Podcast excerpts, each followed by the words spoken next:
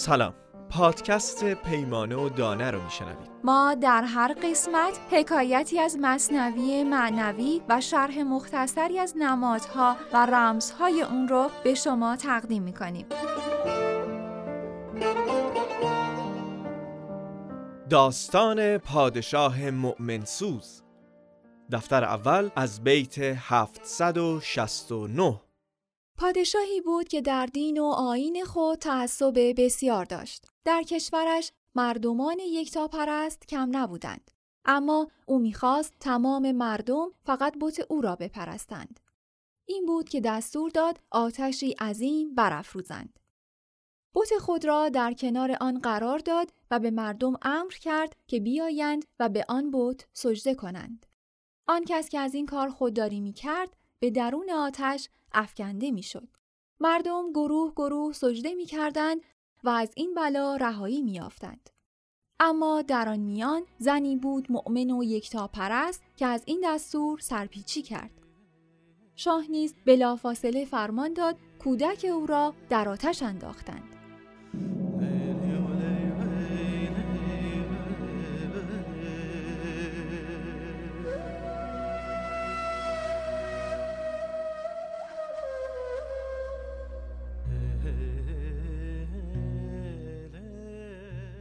هنگامی که مادر دردمند کودک خود را میان آتش دید، حراسان شد و نزدیک بود دست از ایمان بکشد و به آن بود سجده کند.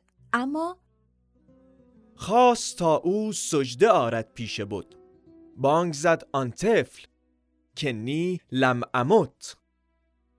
در چنین حالی بود که کودک از درون آتش فریاد کشید مادر من نمردم لطف حق آتش را ابراهیم بار بر من گلستان کرده است. به درون آتش بیا و دیگران را هم بخوان که درون آتش بیایند. و سفره گسترده نعمت خدا را درون آتش ببینند. بانگ دعوت کودک اینک متوجه دیگر مردمان می‌شد که آماده سجده بر بت بودند. ای مردم یکتا پرست به درون آتش بیایید و از این نعمت الهی بهرهمند شوید که وفوری صدها بهار را در خود دارد. بانگ دعوت کودک چنان بلند و گیرا بود که در جان مردم یکتا پرست نشست و این شد که زن و مرد پیر و جوان بی آنکه گماشته های شاه آنان را وادار کنند با رقبت وافر و عشق تمام خود را در آتش میانداختند.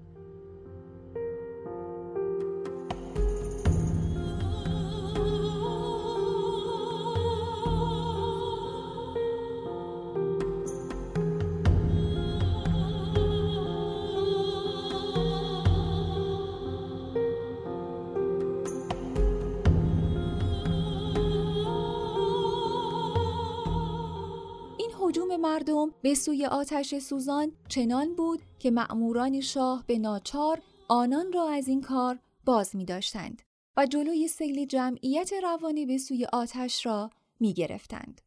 با این کار آن شاه بتپرست سرشکسته و سیه روی شد و خشمگین و زخم خورده روی به آتش کرد و گفت چون نمی سوزی چه شد خاصیتت؟ یاز بخت ما دگر شد نیتت هرگز ای آتش تو صابر نیستی چون نسوزی؟ چیست قادر نیستی؟ پاسخ آتش جالب است. گفت آتش من همانم آتشم اندرا تا تو ببینی تا بشم. طبع من دیگر نگشت و انصرم تیغ حقم هم به دستوری برم. می‌گوید من همان آتشم همان سوزندگی را دارم. اما شمشیری هستم در دست حضرت حق. من به اراده اوست که می سوزانم.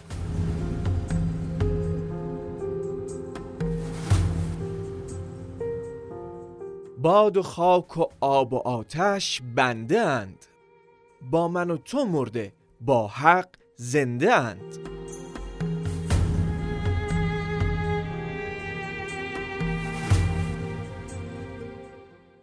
نزدیکان شاه وقتی این معجزه را دیدند به او نصیحت کردند که دست از آزار مؤمنان بکشد. اما شاه بالی جاجت همه بزرگانی را که اندرزش داده بودند به زنجیر کشید و به زندان افکند و همچنان به آزار مؤمنان پرداخت تا اینکه قهر خدا بر او نازل شد همان آتش با زبانه های بسیار بلندی شعلهور شد و به شکل حلقه درآمد و همه منکران را در خود گرفت و سوزان.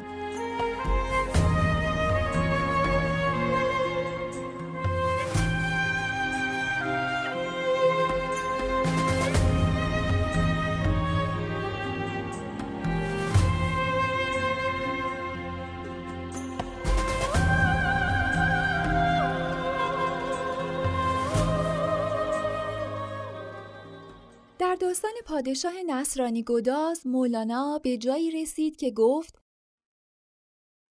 ظاهر انسانها ملاک شناخت آنان نیست.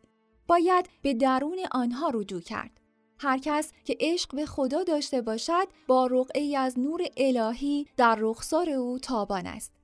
و انسانهای پاکدل و عاشق که بهره از نور خدا برده اند می توانند آن نور را در اولیای الله ببینند و سره را از ناسره تشخیص دهند.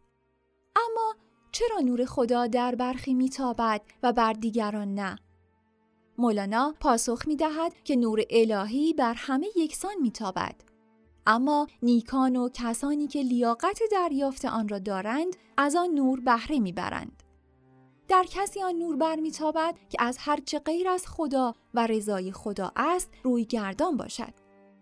لذا کسانی که از عشق به خدا دورند نور الهی در آنان باستاب ندارد.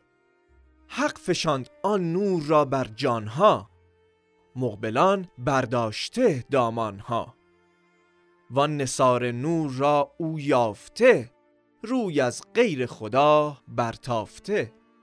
هر که را دامان عشقی نابوده زان نصار نور بی بهره شده. اینجاست که مولانا وارد یک بحث عمیق عرفانی می شود که همه اجزای عالم از جمله انسان جزءاند و همه رو به سوی کل یعنی خدا دارند. و می‌گوید جزها را رویها سوی کل است. بلبلان را عشق بازی با گل است.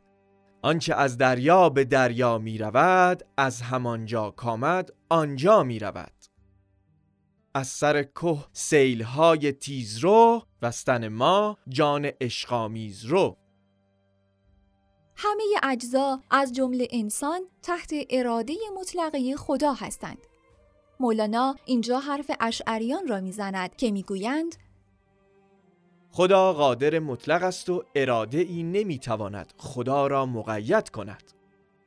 همه اشیا و همه مخلوقات عالم در قدرت اوست و ذره ای از این عالم نمی‌تواند بدون اراده خدا حرکتی کند. هر وقت خدا اراده کند می‌تواند آنچه را که برای ما قانون علمی است برهم زند و پدیده ای نوظهور پدید آورد. و این گونه است که معجزات که بیرون از قوانین علمند رخ می‌دهند. بر اساس همین نظر است که در ادامه به این داستان یعنی پادشاه مؤمنسوز می‌رسد که آتش به اراده خدا خاصیت سوزاندن را در شرایط معینی از دست می دهد.